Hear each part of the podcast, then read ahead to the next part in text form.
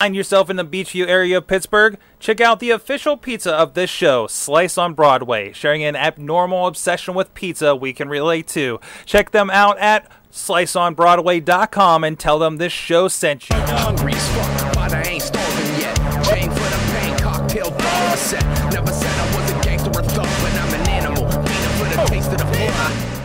Hey guys, it's the Indie Mayhem Show, episode 118. I'm Mike Sorg at Sorgatron on the Twitters and uh, the video producer for uh, Sorgatron Media, IndieWrestling.us, uh, International Wrestling Cartel, Renegade Wrestling Alliance, Finding Zach Gowen, Montreal Theory, lots of stuff that I've had. Wow, I've touched a lot of stuff lately. Holy crap. Uh, with me also touching things with this voice piece. Especially Inspire Hey Pro, especially Pro, Inspire Pro Wrestling. If it's getting awkward, it's going to get a little bit sexier here later in the show, and you'll find out why. Eamon Payton is with us. Eamon, two please on the Twitter. Happy to be here, Sword. Happy to always be talking about indie wrestling, as I love to do. Doing whatever you just said I do with my voice box. Just just accept it and let it go. Uh, God. InspireProWrestling.com. We can hear his voice on the wrestling side. And also with us, sticking around from our uh, uh, a fantastic epic episode of Wrestling Mayhem show. Uh, he's BC Steel. And he was on here a couple weeks ago. We were talking in Meadville, of course, and he's hanging out in the studio. Can't get rid of me. One SF podcast on the Twitter. Check it out. Check it out. and uh, we'll be talking some indie wrestling with you after this interview, right? Sounds good. Yeah. I, I have a little experience. a little bit of experience. and uh, of course, this is your Indie Mayhem Show. Check out this and everything else at WrestlingMayhemShow.com. Subscribe on iTunes, Stitcher, Spreaker, iHeartRadio, YouTube for the Wrestling Mayhem Show, the Facebook for Wrestling Mayhem Show. All this stuff goes on. All that. Um, and you can check us out live.wrestlingmayhemshow.com. Uh, we like to say this starts about 10 p.m. Eastern Time, but let's be honest, you could be here all night. Um, and uh, uh, uh, and of course, check us out. Uh, uh, uh, drop us a line four one two two zero six WMS zero or good times at WrestlingMayhemShow.com. If you have any indie wrestling news, thoughts, anybody we should be talking to, questions for anybody we've announced for interviews coming up, let us know right there. And with that, so we got a great new fall season. What the hell is that title? Uh, we got a great lineup uh, today. Uh, star-studded interview. Uh, first of all, with Les Thatcher, um, but also later in the show, we're going to have a video that we posted up on the site and audio for you guys on that format uh, with Bruno Sammartino and a little bit with uh, Dan Marino. I know, not a wrestling guy uh, necessarily, necessarily, but he was fantastic in Ace Ventura. Um, so from a, uh, a, a signing, or not a signing, a, a sign dedication ceremony here in Pittsburgh uh, earlier today, as of this recording, um, in South Oakland. Uh, where they grew up. So it was great to hear a little bit uh, from Bruno about that and a little bit of the dedication ceremony. Uh, but first, like I said, Les Thatcher is the main interview today. Had a great uh, long conversation with him. He's uh, uh, doing training and is done, geez, everything in wrestling. Uh, let's just get the interview. Take a look. On the line with me right now is uh, one of the minds, the masterminds, I guess you could say, behind the Elite Pro Wrestling training out there, epwt.com. If you want to check that out, Les Thatcher on the line right now. How you doing, man?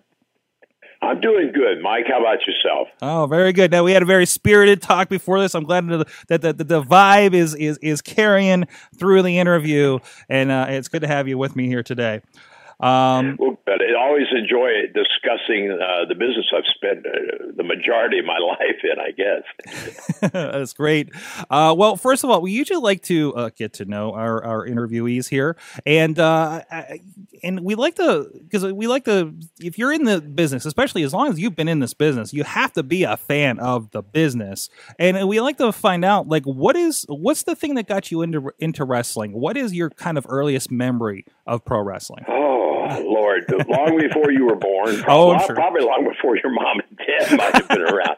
Uh, I, I became a fan uh, watching a neighbor's uh, black and white uh, 10 inch screen uh, one Friday night. Um, I was nine years old. We we actually didn't have a TV in our at our home un until after this, but I, I saw my first professional wrestling, and uh, for whatever reason, it, it fascinated me. It hooked me, and uh, you know, I, I I started to get into it. My mom and dad uh, became fans. This was this was back, excuse me, in the late 40s, uh, 49, 50, somewhere in there.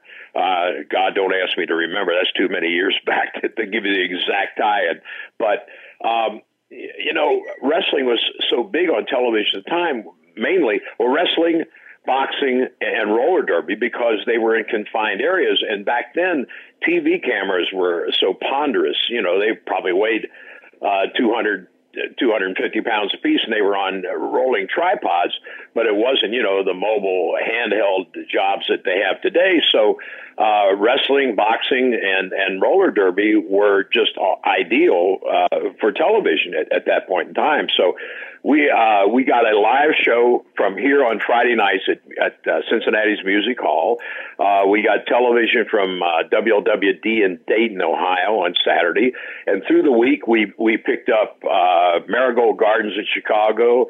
Uh, uh, St. Nicholas Arena in New York, uh, Hollywood Legion Stadium in L.A., and we got Texas style wrestling on. Uh, they called it kinescope. Don't? You know, it was the fore uh, forerunner of film or videotape and, and that sort of thing. So, uh, you know, they talk now about you know there's so much wrestling, uh, you know, on the air, but back then uh, there there was a lot of it too. We, but and there was only three television channels that we had available to us and uh, if you turned one of those channels on at say 1 a.m. if you were uh, couldn't go to sleep, all you get was a test pattern. It was TV was off usually by uh, probably by 11 o'clock in the evening. Well, that's awesome. That's awesome. So, so you had a pretty vibrant because I know, uh, you know, I, have been looking lately at a lot of what Pittsburgh studio wrestling was and what that what what was ha- coming up through here. So, Cincinnati, like you, you were you were close to a lot of hotbeds, uh, kind of in those days.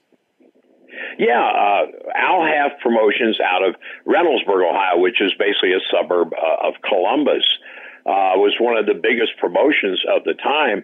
Uh, Haft ran Ohio, Michigan, West Virginia, uh, Indiana, and uh, Kentucky, and uh, and again, I didn't, I never worked for the Al Haft promotion, but in talking to, you know, as once I broke into business, talking to guys that I'd seen wrestle or, or had worked for the Haft operation, they were running two to three towns every night. And, uh, he, he had on his roster, I guess, 70, 75 wrestlers at all times. So, and, and of course, we're talking about, you know, all the different televisions, uh, that I was able to see. Uh, it also, uh, Haft at one point or another brought uh, virtually every one of those wrestlers uh, from Chicago, New York, L.A., Texas, wherever, uh, came through this area, and so eventually they ended up in Cincinnati on a Friday night. Awesome. So, how did you go from you know much like where a lot of us are kind of watching on TV, and especially these days absorbing maybe too much wrestling? I don't know, can never really be too much at this point. Uh, but if you're a big enough fan, but what made you move from uh, being a spectator to actually getting involved with it? You know, I, was I was I was a I, I I got involved in uh, organized athletics at the age of seven, uh, playing sandlot baseball. But I played baseball, football, basketball, wrestled at the YMCA, and um, honestly got into uh, drag racing. Uh, at age 15, before I had actually had a driver's license to drive on the street, I was driving on the racetrack, and so it it basically came down to. Um, you know, drag racing as a future for me or uh, professional wrestling. Why I, I I couldn't honestly give you an answer to that. It's just those are the two things I guess that fascinated me the most. And so, um, of course, you know, back then wrestling was a closed shop. And uh, I mean, you just didn't. Not like today. There wasn't a school on every street corner, or a pseudo school, I should say, on every street corner. And um, you know, everybody was smart to the business. That wasn't the case. Uh, but it, it was tough to get involved. So uh, at age 18, I made the, the journey to Reynoldsburg, Ohio, which is roughly 100 miles from my home. Uh, I live in the suburbs of Cincinnati, and uh, went up there to see if I could, you know, get involved. And and the, the guy who was a, the booker at the time also was a wrestler. Of course, I didn't know what a booker was.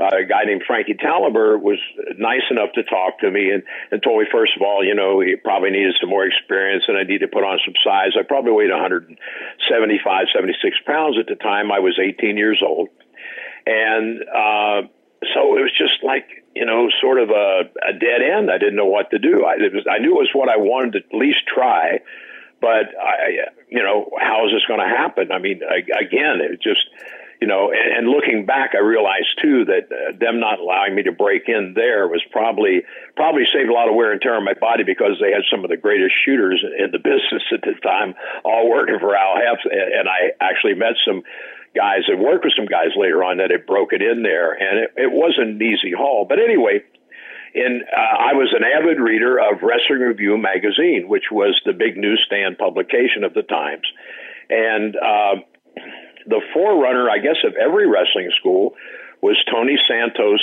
uh, his small promotion based out of Boston, Massachusetts. And uh, in one of the issues of uh, Wrestling Review, uh, there was a story on Tony Santos's promotion in Boston, and it showed a picture of a ring in, in a in a gym, and how Santos uh, would uh, was helping young athletes that wanted to break into professional wrestling at the absorbent cost, I'll have you know, three hundred dollars for six months. and uh, so uh, I sent Santos a letter uh, again for those too young to know. There was no such thing as uh, emails or tweets or texts or anything like that, and they sent me in return a. Um, a trifold, you know, with pictures and the information and so forth and so on. So uh, this was the only approach that was open to me. So in uh, February of 1960, uh, uh, so I started to say 70, 1960, um, got on a Greyhound bus uh, here in Cincinnati and made the journey to Boston and uh, started my training there. And, and uh, February mid February of 1960, had my first match. Uh, Santos put me in my first match July the 4th, 1960. So uh, this July the 4th will be my 56th anniversary in this goofy business.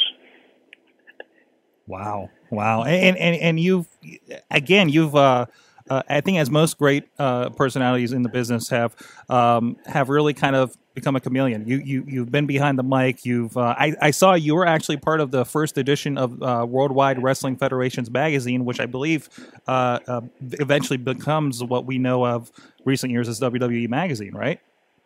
Yeah, well, uh, yeah, that came about. Uh, that was first time that Vince and I ever worked together in any capacity. Uh, I actually, George Napolitano, uh, who still does uh, wrestling photography, uh, lives in Brooklyn. I had done a similar magazine, same basically using the same printer, same artist, and, and same format. I had originated the format with Jim Crockett Promotions in Charlotte, and we actually uh, did the first all color magazine, the first with a theme center, or first with any kind of centerfold, but with a, theme centerfold. Uh, and we used an artist rendering for our covers. We just didn't use photographs. So uh, Vince had seen this. He and George got to talk, and they contacted me.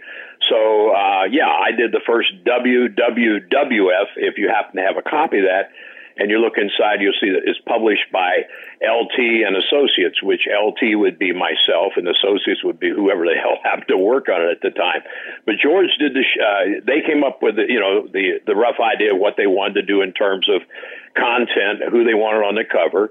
And George uh, would send me photographs, and the young lady that I was dating at the time, she and her sister and I would spread all this uh, and the rough stories out on my apartment floor and put the layout together. And then I used the artist and, and the uh, uh, the shop in, in Charlotte that I'd used for the Crockett magazine to to do the WWWF magazine. So yeah, I was I was the originator and the, and the first guy to deal with uh, Vince in magazines. Awesome, and of course, as I mentioned uh, briefly, uh, you had uh, a period of commentating with you know names that everybody knows like Jim Ross, Gordon Solie. We actually talked with the daughter of Gordon Solie around uh, a book that was being released several years ago on the Wrestling Mayhem show, precursor to this. Um, did that seem like just a natural fit? Did just uh, your abilities on the mic just kind of transfer over and your knowledge at that point? You know, it, the funny thing is, several things that I've done in the business have just I, I've fallen into them in, in, in a way. Uh, you know, I, I I was always Mike. I was always a frustrated disc jockey. This would be back from the the Wolfman Jack. Uh, era, you know, I always thought I wanted to be a, a rock and roll DJ, and uh, I, I did some uh, announcing. I I mentioned drag racing, and one of the car club that I belonged to here in Cincinnati, we were part of a timing association that built the first drag strip in this area, and I did some of the tower announcing there. But how I got involved with uh, the actual uh, wrestling announcing was. Um, a guy that had been my next door neighbor in Charlotte, Rudy Kay, started promoting the Maritime provinces in Eastern Canada. And uh, he invited me up for the second season to wrestle there. And uh, which, you know, I, I went up and started wrestling for Rudy. And, and so as it came, came about, um, his announcer was originally from Toronto and uh, had a death in the family. And so uh, we used to we used to, we lived in Moncton, New Brunswick. We went to uh, Halifax on Tuesday, wrestled Halifax on Tuesday, did our TV in Halifax to, uh, Wednesday morning, and then went to St. John's, New Brunswick uh, for the uh, Wednesday evening show. But anyway, uh, so Rudy calls me one Monday before the show in Moncton and just starts shooting the breeze with me. And finally, he says, "You know, you were talking about, you know, how when we were on the road, you were talking about this and that and the other thing, and and you said you might like to try commentary, you know, once you're done wrestling." And I said, "Yeah." He said, "Well, be sure to bring your uh, suit and tie with you to Halifax." And I said, "Why?" And he said, "Well, because." You're, you're going to be our announcer tomorrow, uh, or Wednesday in, in, in Halifax. And the K's, uh, Rudy and his brothers were all noted for their ribbing. So at first I thought, yeah, right, sure, this this is just a rib, but he convinced me that it was not. So um, going in cold, you know, I mean, I, I'd been interviewed on on shows here and there, and this was in 1970, and um, but I, you know, back then there were no teams of announcers. It was just a announcer for the most part, and sometimes a wrestler would come out and, and sit in. But uh, I had never done anything like this. So I walked in Wednesday morning. I'd never read a format or a run sheet or, or, or never cued in or out of a segment in my life. And, and that was my first experience. And, uh, I got through it. Um, how I'm not real sure, but I did, and uh, did it well enough that uh, the you know the uh, at the end of the week he pulled me aside and he said, "Look," he said, "We like the way you, you did the show, and instead of uh, I'm not sure when this guy, the guy from Toronto, will able to come back, or you know, he's got some complications with the the will, the family will, or something. I'm not even sure what it was, to be honest. And uh, so, uh, if I'll give you extra. You continue to wrestle here, but I will pay you extra, and you finish out the the season ran from April to mid October there, and then they shut down for the rest of the year. And he said, then you know you uh, you will finish up and and uh, finish out the season for us. And I said, okay, and that's how I got my foot in the door in terms of announcing. basically fell into it. Came back to this. Now he offered uh, to you know wanted me to stay or come back the next season and actually not wrestle, but help him in the office and pr- produce a TV and host it. And of course, at that point, I'd just been wrestling uh, 10 years and still knew I had plenty of gas in the tank and, and was still interested in, you know, in staying in the ring. Uh, so I, I said, no, you know, uh, appreciate the offer. And, uh, but I just, you know, I think I'll continue to go ahead and wrestle and, and see what's up. So uh, I came back to the States and ended up uh, in Tennessee for a, a brief period, went down to Florida. And from Florida, uh, the Crockett's were, I had been to the, uh, the Crockett territory uh, twice before this, but they were looking for a number two babyface team. Uh, in the territory, and it, we're calling around and called Tampa, and ended up uh, the Tampa office uh, recommended uh, Danny Miller and myself. So we went in actually just to work. And one day I was in the office in Charlotte, and uh, Lord Littlebrook, the midget wrestler, was there. And so he was in talking to Mr. This had been Jim Crockett Sr. I was talking to Mr. Crockett, and I came in and, and we were chatting. And Brooks says to Mr. Crockett, he said, uh, "Why don't you have Les on your television?" And Jim looked at him. He said, "Well, I do. He does wrestle on our TV." Oh no, no, Mr. Crockett. I mean, why isn't he one of your announcers? And Jim said, "What are you talking about?" So Brooks said, "Well, you know, he did Rudy's TV last summer, and did a real good job. And Mr. Crockett said, looked at me. He said, "You, why didn't you tell me?" I said, "Well, you, nobody asked. You know, I never considered it." So that opened the door for me to start doing some uh, bits, you know, sitting in with the other announcers there. And finally, you know, uh, I was uh, ended up with a spot in the office and, and helped produce the shows and uh, hosted the B show for a, a long time, and then got involved with helping uh, produce all the promos and that sort of thing. And from there, it uh, you know, I, Atlanta was uh, in the midst of a war in eighty or seventy three and seventy four. Uh, Jack Briscoe and Tim Woods had bought in down there. Gordon was flying in from uh, Tampa every week and uh, so they made me an offer. Jimmy Crockett didn't want me to, just by this time it was Jim Jr., Jim Crockett Jr., didn't want me to leave. So uh, I don't know if I start boring you here with this this crazy no, story. Stop me. Um, no, no. So anyway, in, in, the meantime, actually, I've been uh, uh, uh, uh bringing up a little bit uh, of your days behind the mic, and I gotta say, I gotta, I gotta respectfully say, you had a rocking head of hair back then. I'm presuming this is in the '70s. We're showing that for our friends on the video. I wish I had it again now, Mike. Can you find that for me, please? I appreciate that. Uh, yeah, and I can definitely see the, the, the, the DJ vibe you you uh, you you just you know was was was just in you. yeah. Oh, I listen. I, uh, I I love listening to the DJs of the '50s and '60s because you know now you, they basically just do commercials. But back then, you know, they were part of the show. Mm-hmm. Uh, the the DJs were. But uh, so anyway, you know, uh, Atlanta wanted me to. They wanted me to come down there, and Jimmy didn't want me to go. so I got a call from Eddie Graham, and uh, who was the promoter. For those who don't know, was part owner and uh, one of the great bookers of all time, but but was one of the owner of the Tampa territory, and. Uh, of course, they were fighting. The NWA was fighting the war uh, with the Gunkel uh, promotion in Atlanta, and uh, so Eddie said, "Well, you know, Jim doesn't want you to leave, so here's what you're going to do. You're going to give your notice there as as a wrestler, and you're going to tell them you're coming to Tampa to wrestle for me."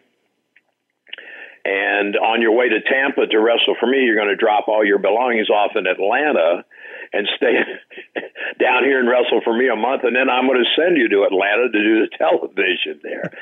and I'm thinking, oh my God, I don't want to get in the midst of, you know, because I, I had a good reputation with the territories where I worked, and I didn't want to create. The Crockett's have been very good to me, and I didn't want to create a problem there either. So as it came about, that wasn't necessary. Jim. Uh, Jack Briscoe uh, kept pestering Jimmy Crockett uh, about that, and finally Jimmy said, "Well, Les wants to go; he can go." So I went to Atlanta, and obviously Gordon and I had become friends in Tampa in, in 1967. Uh, when they uh, made me NWA Rookie of the Year, uh, Gordon was the actual guy that presented. Uh, that's my was my first run in Tampa, and Gordon was the guy who presented me with the award and and so forth. And then plus he and I were both big into race cars, so we had that in common as well. So we became fast friends. So anyway, I got the opportunity to work with Gordon there and uh, then in, in back in '74 went back to uh, Charlotte, and uh, then my friend Ron Fuller bought the Knoxville territory in uh, late summer of '74. Called me and said, "I need." Uh, I know nothing about television. I bought this territory. I want to redo the entire television, and uh, I would like you to come in. I'll give you carte blanche to do whatever you know within reason anything you want to do in terms of putting a television show together. And i love to be creative and uh the challenge was there and i you know en- enjoyed that. So uh from november of 74 to november of 77 i would pass myself in the air occasionally going to and from. I start the first of the week in charlotte and we put together our tv on monday i wrestle monday night uh and tuesday uh, we go to be in Raleigh to do the all the promos and the uh, the TV shows on Wednesday, and uh, possibly wrestle Thursday. Friday morning, I got on a plane, flew to Knoxville. Ron would pick me up. We would go write the uh, television for Knoxville Saturday for Saturday morning, wrestle Friday night. Do the TV, produce and host the TV Saturday morning, wrestle Saturday night. He put me back on the plane Sunday, and that's the way I lived from uh, November '74 to November '77. So, like I say, I pass myself in the air sometimes. Oh, there I go. Here I come. I'm not sure at this point in time, and uh, so then finally, Ron wanted me to move up to Knoxville and help run the, uh, the operation, which I did, and then he was, you know, it was sold to Barnett, and uh, I worked with Jim. Uh, well, that's where the name Thatcher came from.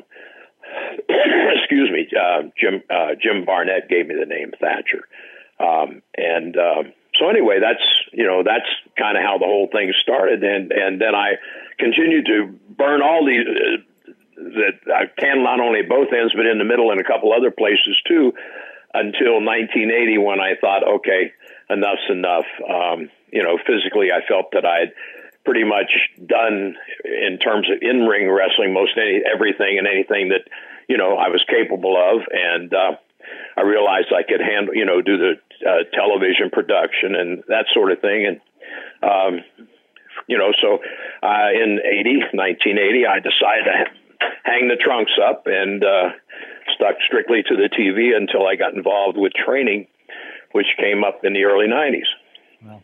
Wow. Well, let's get into a little bit about the training. Uh, for those who don't know, uh, you you've been attached to some some pretty decent names here over the years, include uh, being a part of their training, including of course Dean Ambrose, who's uh, uh, making a name for himself these days on WWE television. Um, uh, other guys like Eli Skipper. My, my, list has escaped me here. Johnny the Bull, Shannon Moore, Shark Boy, B.J. Whitmer, Matt Striker.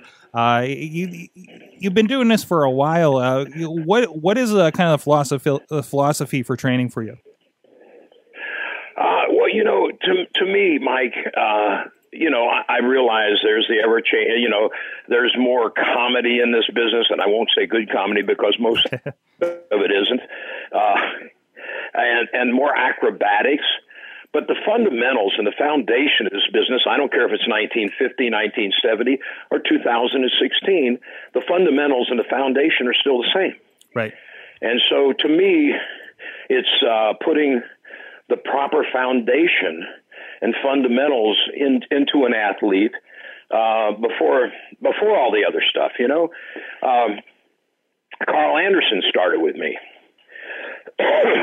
I know somebody was mentioning uh, is there uh, when he and uh, Luke made their first appearance two weeks ago that he was more a technical wrestler. And I said, thank God.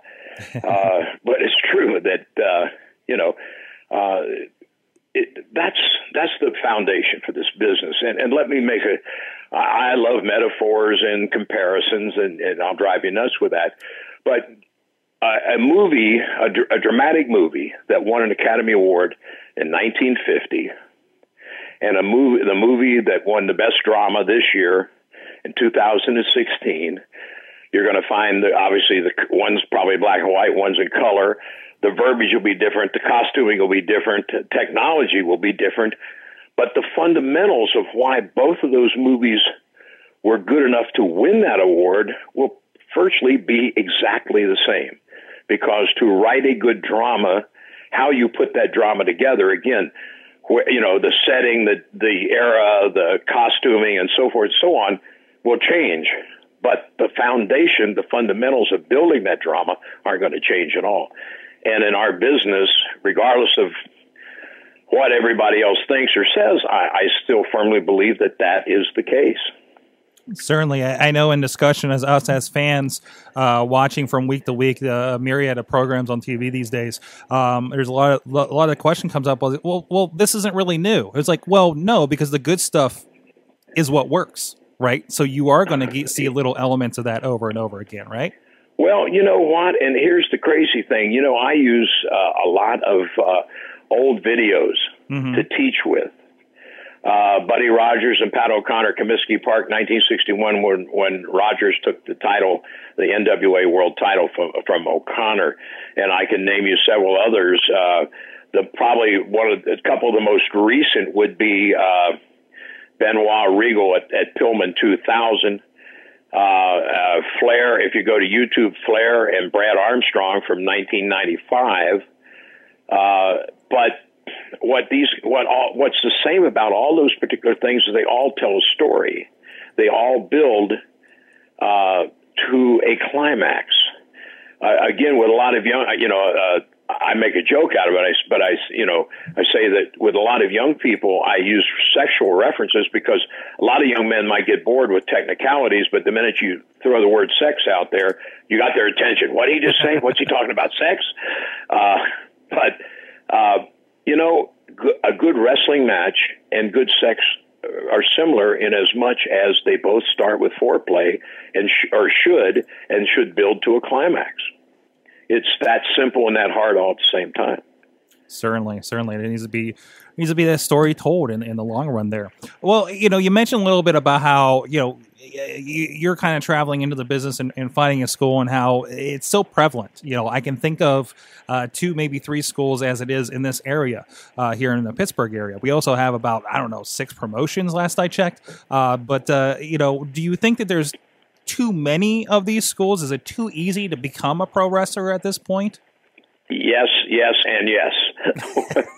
uh, now, listen, when I say that, uh, I, I don't mean uh, when I, you know, 56 years ago when I went to Boston, uh, it was a closed shop. And, and to be very frank and honest, they handed me my ass for a week right. or more. Uh, to see if I was going to stick. And, and uh, as I mentioned, I started my training in mid February of 1960. My first match was July the 4th of 1960. You know, when they smartened me up to the, actually sat me down and smartened me up to the business, the morning of July the 4th, 1960. yes. Wow.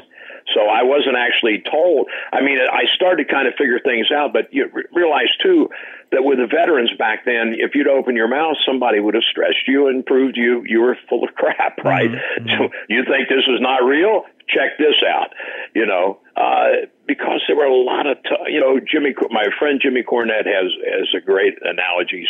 You know, back in the day, there were a lot of tough guys that never hurt each other today there's a lot of guys that aren't tough and they beat the shit out of each other, right? Oh, and that's and that's the interesting thing too, because if you look at today and the way uh, you know, a lot of the wrestling happens. Like you can kind of tell that it's fake. You, you you couldn't go that long without figuring out, right? Back then, the wrestling was wrestling, right? The wrestling was not that far off from uh, no, amateur no. wrestling, right? So they, there was a lot easier to to relate, um, um, you know, uh, between the two. Well, you know, here here here again, a, a comparison or analogy. Um, I, tell young guys today when I when I do these training camps and seminars, uh, you know, back 50 years ago, we've kind of gotten away with a lot of the goofiness that I see today, and I emphasize goofiness uh, that I see today because there was nothing to compare us with back then, right? Today, there's a thing called UFC. And if you watch enough UFC and then you watch some of the cartoonish stuff that, that goes on in the professional wrestling business, you know it's a bunch of crap. I mean, it can't possibly be anything else. And when I say that, please understand, I love the business. I respect the business. I want the business to flourish. Uh, but I honestly, truly believe, and this is not not the, uh, the the the musings of an old man who's bitter because he can't do a quadruple somersault.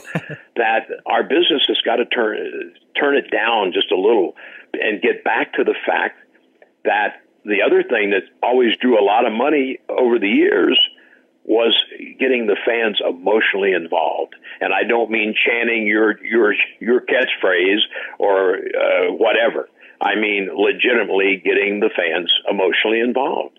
And that's I don't believe that's the case. I mean, you know, uh, if you're really into it as a business and paying attention to it as a business, the fans aren't that emotional. I mean, it's seldom that they get emotionally involved any longer and I think there there's the the big uh, difference, and and uh, it's it's it's not a good thing.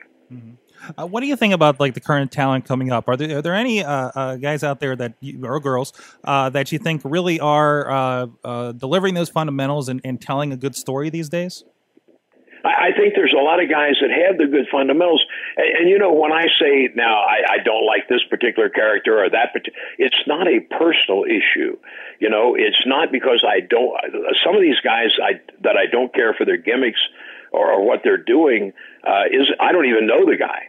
Or, or the, you know, all I know is you know it's like watching a particular movie or uh, soap opera or something and saying, "Well, I, don't like that character."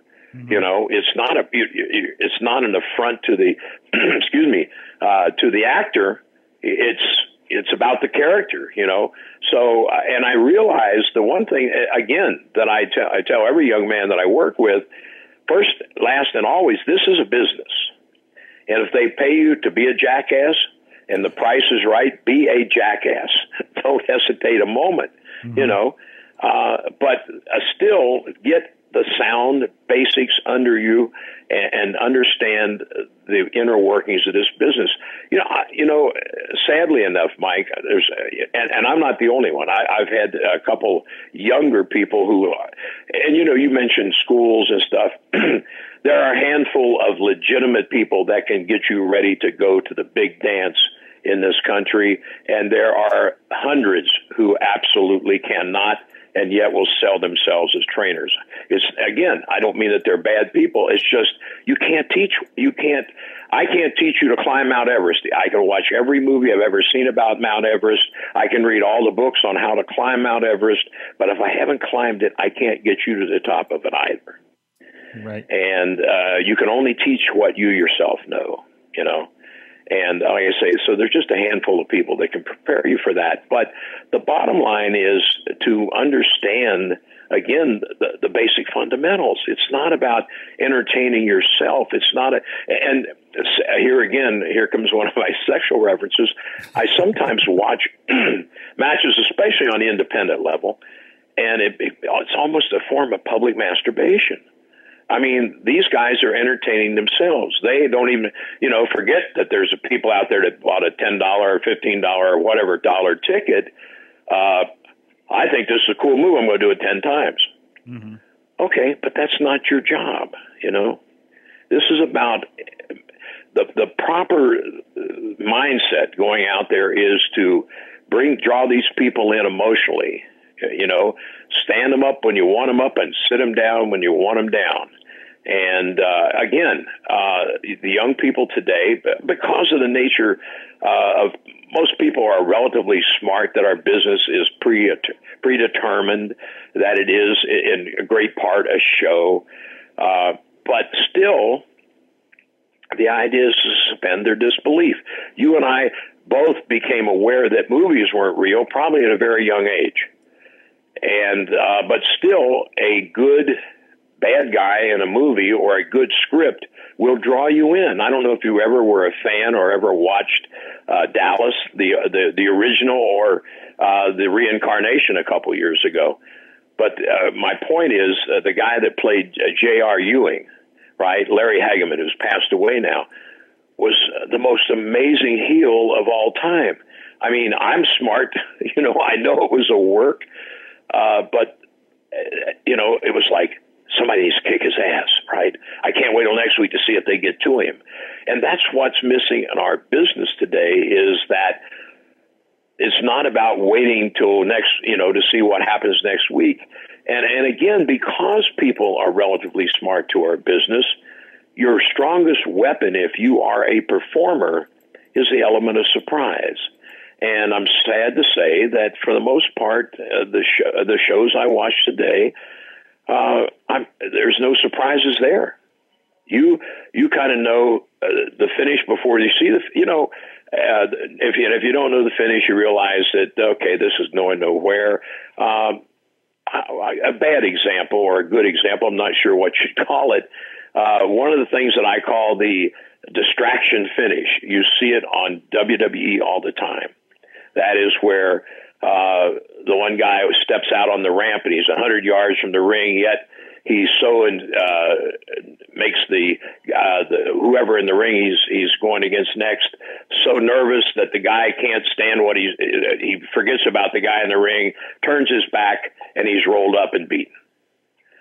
I probably in 20 years of in ring experience may have used, and normally it's the baby face that embarrasses the heel, and the heel gets gets beaten when he shouldn't, because it, in the, the, the proper order of things, the baby face is not the guy. He gets his ass handed to him, but he's not the guy that gets embarrassed. It's usually the heel that gets embarrassed. But anyway, my point is that probably in 20 years of working in ring on an average of five nights a week, um, I may have used that finish six times, six times in 20 years. I've seen it more than six times in the last five months in on one show. Right. So the element of surprise is not there. We talk about the old matches. Uh, there's a lot of things that are old, were old, are now new because nobody's using them because the young people today haven't seen them.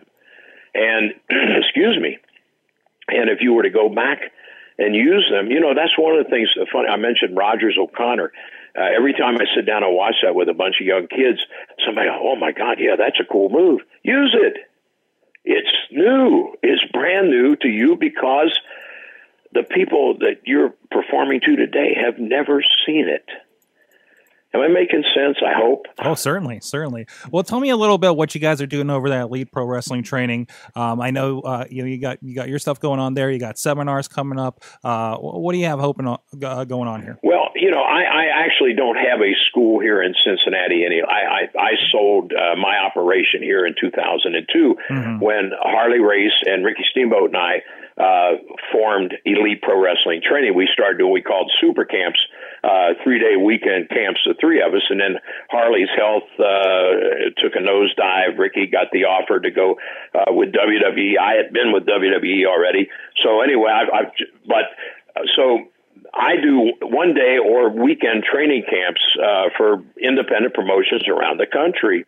And, um, they consist of virtually, you know, uh, a normal weekend is uh, I'll go in on a Friday, we'll do a Q&A session uh, on Friday evening, and then uh, train start training Saturday morning, 9 a.m. Break for lunch an hour. Uh, if there's a show that night, obviously depending on the time of the show and, and the proximity, uh, we may quit training by three or four. Uh, if there's no show, we'll go to five. Uh, Sunday, the same deal, and then I'll usually leave and, and come home on Monday. Um, but we cover in ring psychology, conditioning, uh, tag teams, single matches, uh, pacing, telling a story. Uh, we, you know, one of the things that I find, especially on the indies, uh, you can't learn this business. I think one of the reasons so many great workers that came from our era, the 60s and the 70s, uh, is because we worked every night. You know, this I make a joke of it, but I, I, I say, you know, you can call me at 3 a.m. and call call a spot over the phone. I'll jump up and run it. You know, it just becomes it becomes second nature, and that's what this business has to be. You have to re- do it repetitively over and over and over to get to where it becomes second nature. And so uh, the indie guy, if you're first of all, I don't care who's the trainer, where the school is. If you're not training, and if you're not in ring at least three times a week, you're pretty much wasting your time.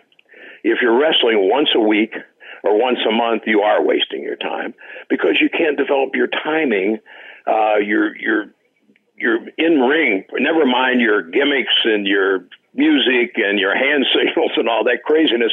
That's the last thing I, I'm concerned with.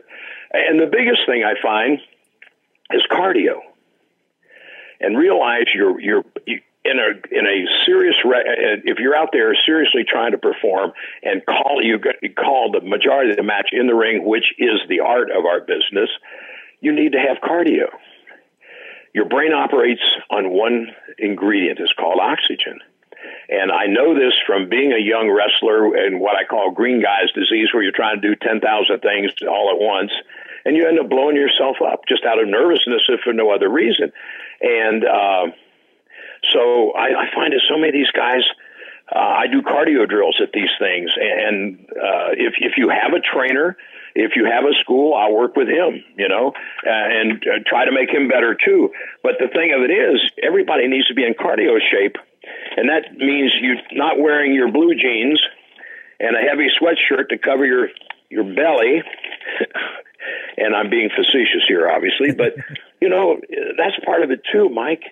Is if you're going to per- play a basketball part of a basketball player in a movie, there's a good chance you should be six five or better. Um, one of the things that intrigued me as a kid, or even as as I got older, uh, you know, in following wrestling, was, wow, I hope I never meet that guy in a dark alley. You know, you look up at the ring and you see this guy who intimidates you. And sadly enough, uh, you know, there are times that I, I watch some of these guys in ring and I think, fight them? Mm, Maybe turn them over my knee and spank them, you know, because they look like my 12 year old grandson. So, you know, this, it, it's a visual business. It's an image business. So never mind that you can do quadruple somersaults or you can do 45 super kicks or, or whatever your, your shtick is. Uh, do you look like you can whip somebody's ass? Ah, no. Well, then strike one, you know? So it, there's more to it than just having, you know, hand signals and, uh, a, a good music, entrance music, and, and, and, and I've got this great gimmick. Uh, Rip Rogers, who is a hell of a trainer, uh, who's been the head man at uh, OVW for Danny Davis uh, for years. Uh, you know, his one of his patented sayings is, "Well, you have the greatest music and you have the greatest costume and you can have the greatest hand signals, but when the damn bell rings, if you can't go, nobody gives a shit." right? and he's right. That's great. Yeah, and, You know, and, if name, you- and that's a name that's still dropped. Deanna Prazo, we just had um, on the show uh, last week, I think, and uh, uh, I mentioned him as being a, a, a great trainer in that, that aspect as well. Yeah, he's he's good. Well, you know, and and uh, that's one of the things that I, that I, I've been blessed able to. You know, uh, you never stop learning in this business. When some kid says, "Well, I trained for eight weeks," or "I trained for six weeks," or uh, "I went to one seminar, so now I'm a wrestler," no, you're just a, you're a pain in the ass, is what you are, and uh, probably not a good pain in the ass. Uh, you know, I've been doing this almost 56 years and I still try to improve my training methods. I try always try to improve my wrestling. Um, you know, I mentioned Harley and Ricky and I doing things camps together, and one of the things that I always said when we did these things is between the three of us, Lord knows how many thousands of matches we we have had collectively. I don't even have a clue. But I said I can guarantee you that none of us have had our best match yet, meaning that we're never satisfied. The great workers, the great artists in this business aren't ever satisfied. Uh, the you know I, I mentioned Benoit and, and Regal, the match from the, the Pillman 2000. I don't know if you've ever seen that on YouTube or not. It's a great uh, training uh, tool if you haven't. Um, I'm proud to say that I promoted the show uh, that they they did this on, but it was uh, they went well. It's edited down in, uh, on the YouTube version, but they went around 23 minutes. Um, at the time, Regal had been out of the mainstream for over 18 months. Benoit was the star that that that he was, and uh, you know when Regal came out, the people were lukewarm. They knew what kind of match they were going to have. Uh, you, if you watch it and turn the volume up, you'll hear some idiots saying boring. Uh, but Steve and uh, Chris stuck to their gut. They knew what they went out there to do.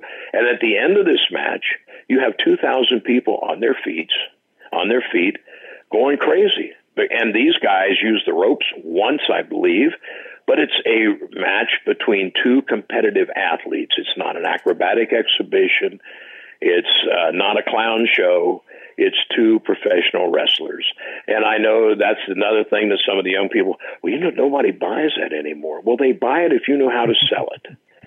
Uh, it's a matter of knowing your knowing what you're doing and not just doing something to be doing it, and, and that's what I think is lacking in our. Again, it comes back to the emotional involvement, which is not there. Well, I have a hell of a playlist of matches to check out that I actually have not seen uh, from from this interview. Thank you so much for that bit. Let me give you a yeah, but check yeah seriously, and you, what you'll see with all those matches, Mike, are stories, Mhm. right? And, and to me, two professional wrestlers uh, are a walking, talking book, and a good book has a beginning and a middle and an end. And it and it builds to something. You know, in other words, uh, to me, if you and I are, are going to work a match and if I'm putting you over, first of all, we need to know how you're going over. If you have a finish hold, uh, and that finish hold means you're going to submit me with my arm, then you should be working on that or trying to get to that arm and working toward that arm through the entire match. That's so if we're going 10 minutes, we're going 20 minutes, or we're going an hour. Um, you know, we're building to that, that story. And the other thing is that if, let's say we're going 15 minutes, and you're going over, well, then you need to give me probably 65 or 70% of the match. Why? Because then you've beaten somebody. Mm-hmm. If you just dominate the match, then what have you beaten? You know, I think one of the biggest sins I see now, and it happens on major television as well, and it's a case of monkey see, monkey do, but it's, uh, uh, you know, you, you, you fire up, get a comeback in, and then turn your back on your opponent. Let me tell you about my friend Harley Race. If I'd have made a big comeback on Harley 40 years ago and turned my back on him, I, I know what it to, I would have expected when I turned back to face him. That big left hand coming out of out of nowhere, knocking me into the middle of next week because that's the worst insult you can give to your opponent. Because if you turn your back on him, it's like saying, this guy is crap. I don't even need to face him. I've got his, you know, he belongs to me. So uh, it's it's you know the the small things that I go over in these weekend camps. It's the intricate things, the things that most kids don't think about, and most pseudo trainers don't have a clue about. And and that's not. A, I don't mean that as an insult. Again, you can only teach. You know, I played a little high school basketball. Uh, Larry Bird won't ask me for uh, recommendations for the Indiana Pacers. Uh, I can't get you ready to go to the NBA, but I can teach you how to dribble, you know, and, and most independent trainers who have never been to play, uh, worked a major company or worked with, you know, with top stars. That's, I mean, I, again, I don't mean it as an insult. It, it, it is what it is, you know. I can teach you a little basketball because I played a little. I can't get you ready to play at a college level or a professional level. And most of your independent wrestlers can't get you ready to go to a major company and, and know what to expect because they, they haven't been there. Awesome. Well, uh, uh, so tell me what what's coming up. Where can people find everything that you're working on, and uh, maybe even some seminars if you want to plug them. Well, yeah, you could. First of all, you can reach me at les at epwt.com or les thatcher at zoomtown.com. Those are my email addresses. Uh, if you're if you'd like to see testimonials for some of the wrestlers I've worked with or helped develop themselves, or some of the promoters I've worked with, you can go to the epwt.com website and click on the testimonials. Uh, currently, I'm uh, well. I just I was in New Orleans. Uh, for a weekend camp for Luke Hawx's uh, Wildkat Sports. I was just down there uh, a couple weeks ago. Uh, I'm working on. I don't have dates locked in yet. I'm working on uh, uh, a promotion in, in Virginia, another promotion in Northern California. One talked to a promoter in Ontario. Um, but for sure, July the 30th, George South and I are uh, doing a one day camp for Why We Wrestle at uh, the Church of Southern Wrestling in Cornelia, Georgia, which is the old uh, Anarchy or NWA Wildside uh, uh, building. And then uh, one of the things that I've been doing every year for the last few years and really enjoy is from August the 4th through the 7th, myself, Tom Pritchard, Rip Rogers, Nigel McGuinness, and hopefully Lance Storm, if, if he's able to make it, are doing a four day training camp at the uh, Mid Atlantic Legends Fan Fest in Charlotte. And you can go to their website and find all. But it's a it's a four day camp. We train uh, morning and eve- afternoon. There are shows.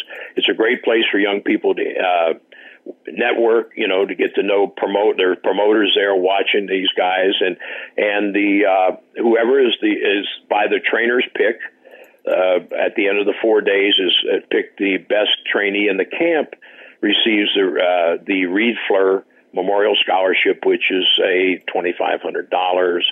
Now that's nobody's going to give you twenty five hundred dollars to go out and spend on a new car or something. But the way it comes is if you're using it to go to, like, say, Harley's uh, Noah camp, which happens in Missouri, or or uh, you need wrestling boots, or think you know you show them receipts and and they pick up the tab uh, to a total of uh, twenty five hundred dollars. And uh, so those are some of the things that I'm doing, and I am open. I have open dates. I love working with young people. Uh, it's my passion. It's who I am. It's what I do, and uh, I make no guarantees, but I can pretty much uh, say that I feel that if you you know if you bring me in for a weekend and your people will open their ears and, and listen, uh, I can make them a better wrestler by the time I leave. There you go. Uh, thank you so much for letting us pick your brain here for a, for a, for a good while, a few minutes here. Uh, check them out. That's uh, epwt.com. Uh, Les Thatcher on the Twitter as well, and, uh, and and everything else. Thank you so much for joining us. Mike, I hope I haven't bored you to tears. Uh, you know, once you get me started about talking about my passion for the wrestling business, sometimes I, I run my mouth too much. But I've enjoyed talking with you, and look forward to doing it again sometime. All right, thanks a lot. And we're going to take a little peek if you're on video with us or audio, uh, a little bit of those uh, uh, talk we had uh, a cup coming. Uh, Bruno Sammartino in his signed dedication, as well as uh, Dan Marino happens to pop in there for a minute, just for a moment. We'll be right back with some more indie wrestling talk. It's such a such a great great honor, such a wonderful surprise, and and I'd like to thank really all uh, everybody that's uh, that's responsible for thinking of us to to for that such a great honor. My goodness, see the mayor here. Fitzgerald, and so many others. That uh, it, it, it's really really very touching. I made 20 tours of Japan. I've been all over the world. I wrestled all over the world. But Japan even inducted me to their Hall of Fame. And I've had some great ones here, like the International Sports Hall of Fame. Uh, I mean, I was inducted in that, and WWE Hall of Fame, and Professional Wrestling Hall of Fame, and Italian American Sports Hall of Fame. But when you come here in this neighborhood where, uh, where it all began for me, because when I came from Europe, when we settled here, you know, everything happened from here for me, you know. Uh, this is where I started training. This is where I got into not only weightlifting but wrestling, you know, in the amateurs, and uh, built myself up. Uh, in my heyday, I was 275, and and it all it all here in Oakland, you know, and uh, and so you know to be honored, any kind of an honor in this area, right here in South Oakland, where it all began for me. I, it, it, it, I think it means to me, I don't want to sound ungrateful for everything else because I'm deeply grateful for everything that's happened in my life. But to happen uh, something here in, in South Oakland, for me, it's, I'm very deeply touched by it and very grateful that they thought me worthy of this honor with these other guys, and I appreciate it very much. For us who, who came from a foreign land, sometimes, uh, and I say this not to offend no one, but I sometimes think that we appreciate it here more than those that were born here for the simple reason that we, we lived a different life over there. And when we come here, uh, for example, when I first came over here and got a little healthy, I had a couple of jobs. I would work uh, landscape gardening before they had the mower stuff, you know, you had to push. And then sometimes construction. And you were very grateful that these jobs were available to you. I was making 50 cents an hour cutting grass and working 10 hours a day on weekends and then in the summertime on my summer vacation. That was a difference. We appreciated those opportunities where kids here maybe had it better off or whatever, and I'm not so sure that they understood it like we did. My God, we come to America, we can have a job, two jobs, three jobs, whatever, you know, and that's how we saw America as truly, truly the land of uh, opportunity. I know my dad would ride by, he's, he's passed now while, and uh, would ride by here. And my dad would always say, "Why the hell is Bruno's name not on that sign?" yeah. and then this, right? So he said Bruno should be on that sign, and and uh, and then this year Tucker and I talked about it, and he uh, and he said, "Well, we're going to rededicate that sign and put Bruno's name on there because you definitely deserve to be on that sign, my man." And all the stories, and all the stories my dad used to tell about Bruno they're growing up, and, and the whole thing, and the great tradition of you know families in this neighborhood, and and uh, you know the hardworking people that have come out of this neighborhood, just good people and, and friends that I've had for life. Danny Marino, his dad and I, we were good friends from the time I came over from Italy. We went to school together. We were good friends. Of course, when he had Danny, I mean, uh, uh, you know, the kid was a good uh, uh, uh player as a, as a young boy. But who would have ever imagined that he would grow to be what he did? You know, I mean, my God, the great quarterback, a Hall of Famer, and uh, and, he, and he and he's such a nice guy. You know, I mean, his dad was a super super guy, but then he. The, uh, not that I know him like I knew his dad, but he seems like a guy who's got both feet on the ground, down to earth, and I love that. I, I I love when somebody uh, is successful, uh, makes it to the top, let's say, but yet he remains humble. You know, we were just regular kids over here. We, we didn't come from wealth. You know, we none of us hardly had anything. My my poor dad worked in the steel mills, and he was trying to help family in Europe. You know, his his, his, his brothers and sisters and that. So we never had nothing, and we appreciated the. Uh, the, the fact that over here in Oakland, uh, we had the opportunities to, to, to work and then to to find your way. In, in, in, in like in Marino, football with me was weightlifting and wrestling. Uh, but uh, you know, the, the, the, we we sought those opportunities that were over here. We took advantage of them, and and I don't know if it's any different from any other person who succeeded in else, you know, elsewhere. But Oakland. Uh, to me, Oakland was always very special and always will be very special. All right, thanks once again to Les Thatcher and, and Bruno for speaking with us, and um, and and and Dan Marino. Actually, he was a really nice guy, and actually let me get a very awkward selfie so I can uh, poke fun at my Buffalo Bill, Buffalo Bills fan uh, um, uh, father-in-law. Uh, so that was fun. Uh, a great great time there uh, with all that stuff. It was a great day of talking to legends, and that was cool. And now, so there was a really interesting angle uh, that that that uh, Les Thatcher talked about about uh, describing matches as sex. Absolutely. Right. And it was funny because uh, earlier on the Wrestling Mayhem show, and after we had recorded the interview, uh, BC Steele here uh, of the IWC, International Wrestling Cartel, not that other one, not the watches either. You made the, the bane of my social media existence when I'm typing stuff in, but you had made a random reference to like like wrestling angles and wrestling and, and, and sex, which echoed what us said in that interview.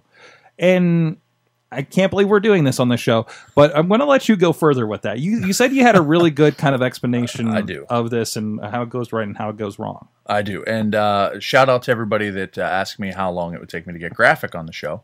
Um, but now watch it. This is not necessarily the graphic no, of the two it's- shows. there won't be diagrams. and this is also so. going to be tagged with two legends of No, no. wrestling. There's not going to be diagrams and things like that. But but when you think about uh, sex and wrestling, they both have one thing in common that they all build up to the finish.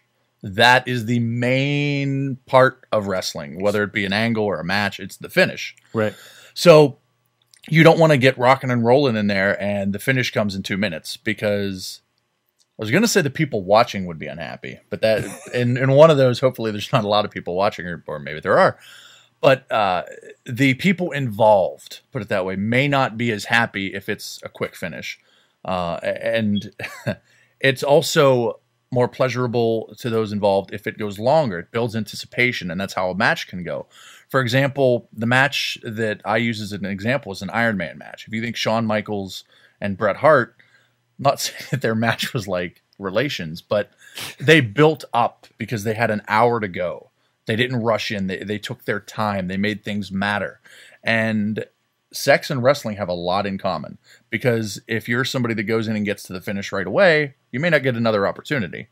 Where if you're somebody that takes your time and you know uh, things matter and it and, and anticipation builds and builds and builds, when you finally get to that kaboom moment, it's like wow, and then you come back down from that, and then you're ready to go again. And that's not just matches; that's how you pace a card on a show. If you'll notice, WrestleMania, when women's wrestling was not a focal point, they would have that before the main event, so you could come down before you would go up again.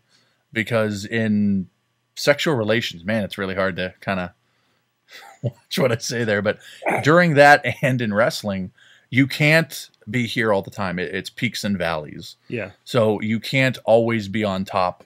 Uh, you, you can't always. This is be- a legitimate conversation. But I, I know you're it's, catching it's yourself. Legit a, yeah. It's a legit question. You can't always be on top. And when I talk to young kids and I try and explain wrestling, uh, getting past the well, he's just a manager. What does he know about it? Uh, and sometimes people look at me and say he's him. What does he know about the other part that we were talking about? Um, it's if you watch enough wrestling and you think about the analogy, it makes a lot of sense. So watch an Iron Man match, watch uh, a a WrestleMania match. They don't go right into the finish. They tease it. They tease this finisher. They tease that finisher. And maybe you think it's over. Nope, it's not. They're going to go and do something else. So it does sound graphic and it might sound a little perverse, but there is a huge correlation between good sex and good wrestling. And there's a correlation between bad sex and bad wrestling. Hmm. That's the cleanest I I can can, see do that. That is the absolute cleanest that I can go with that. So Eamon, Eamon, I know you've been around a lot of uh, uh, probably both the good and the bad of the wrestling. Uh, what do you think about this match? Not as much as the other thing. Hmm. Uh,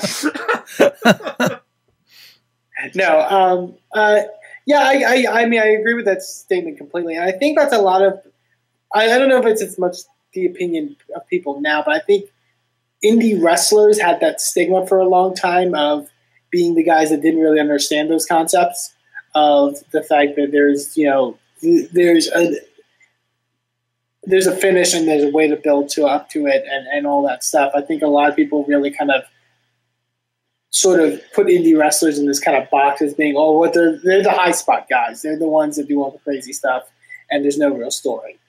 Um, I like I like to think that that's changed, obviously, uh, uh, because of you know the caliber performers that are emerging. Um, but no, I completely agree, and, and yeah, I mean it's it's it's a great takeaway. Obviously, there's a lot of there's a lot of comparisons that you can make between the two. Certainly, certainly.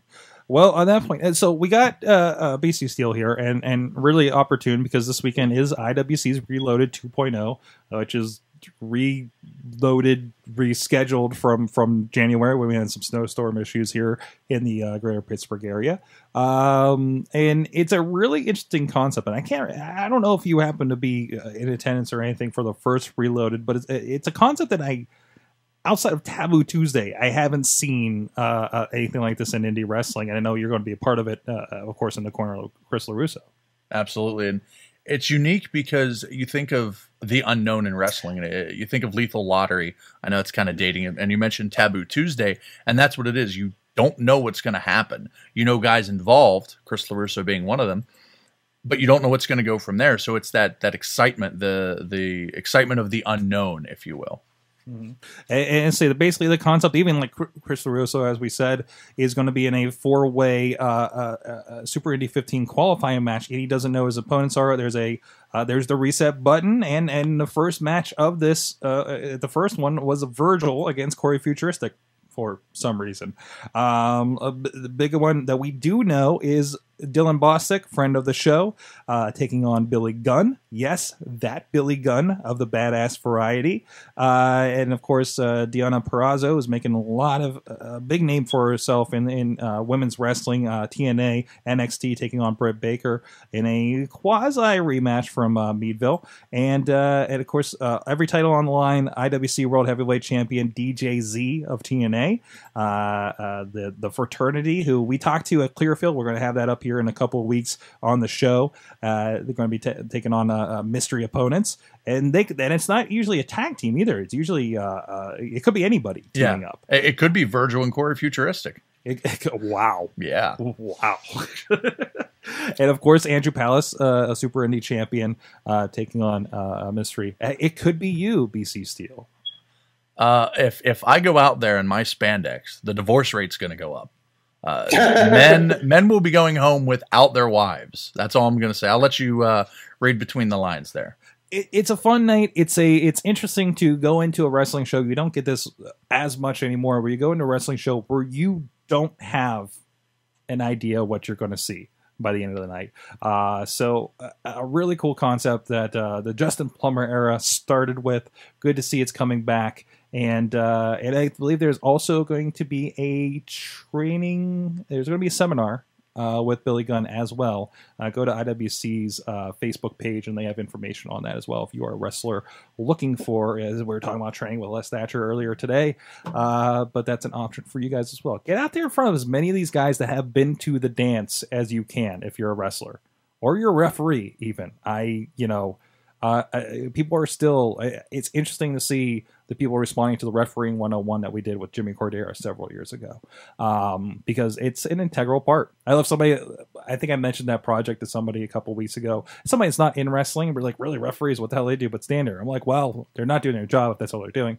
And, and I was like, no, they do this and they do this and they they, they orchestrate and they, they they communicate and this this and this. And I was I was completely breaking the kayfabe wall with somebody that, That was just- that was just What? you see when that and he goes over here and he goes over there yeah he just delivered a message between the you know like that kind Exactly. of stuff like it really opened my eyes and now that helps me as a video person and then you know and, and you as a manager like what does a manager do he just stands there at ringside does whatever it's like no you have a job to do right? Exactly. And that's the biggest misconception that because somebody's funny or because they can, you know, look good out there that they can stand there.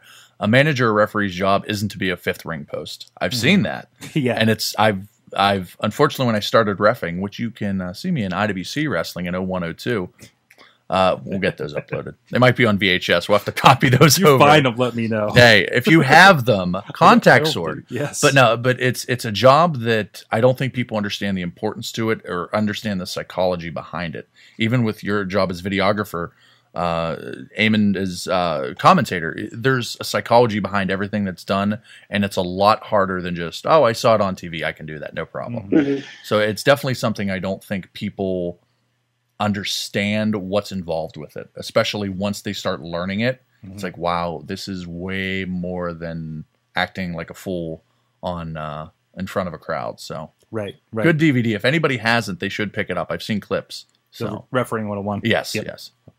Good stuff. And uh, uh, Korderas was actually on the show a couple months ago. Um, a really, really cool guy. Hey, and go, go ask him questions on Twitter because he will answer you. well, although yeah, there he goes. Let him know. Like, so how was you? How was it really on the Indie Mayhem show? So Sorg said, no, you were." uh, guys. Eamon, uh, anything coming up with Inspire? Are you guys uh, gearing up for another show down there?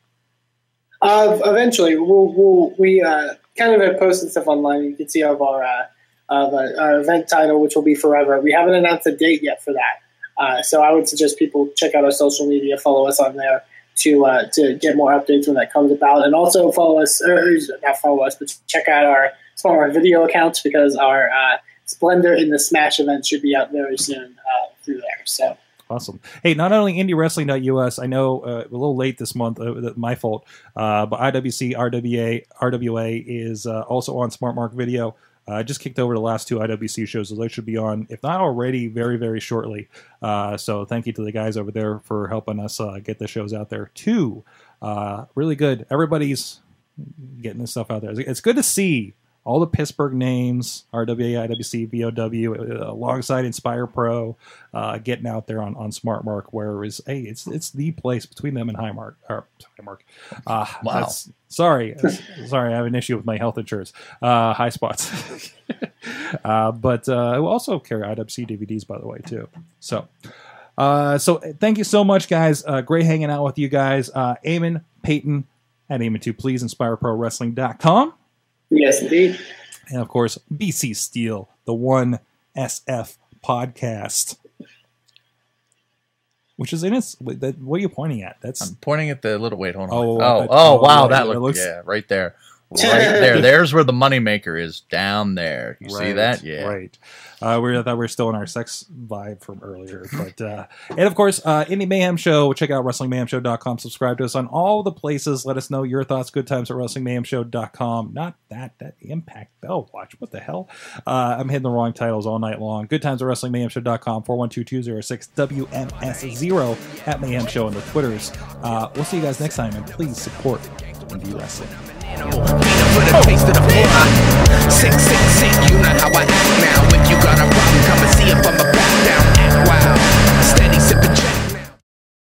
Show is a member of the Sorgatron Media Podcast Network. Find out more at sorgatronmedia.com.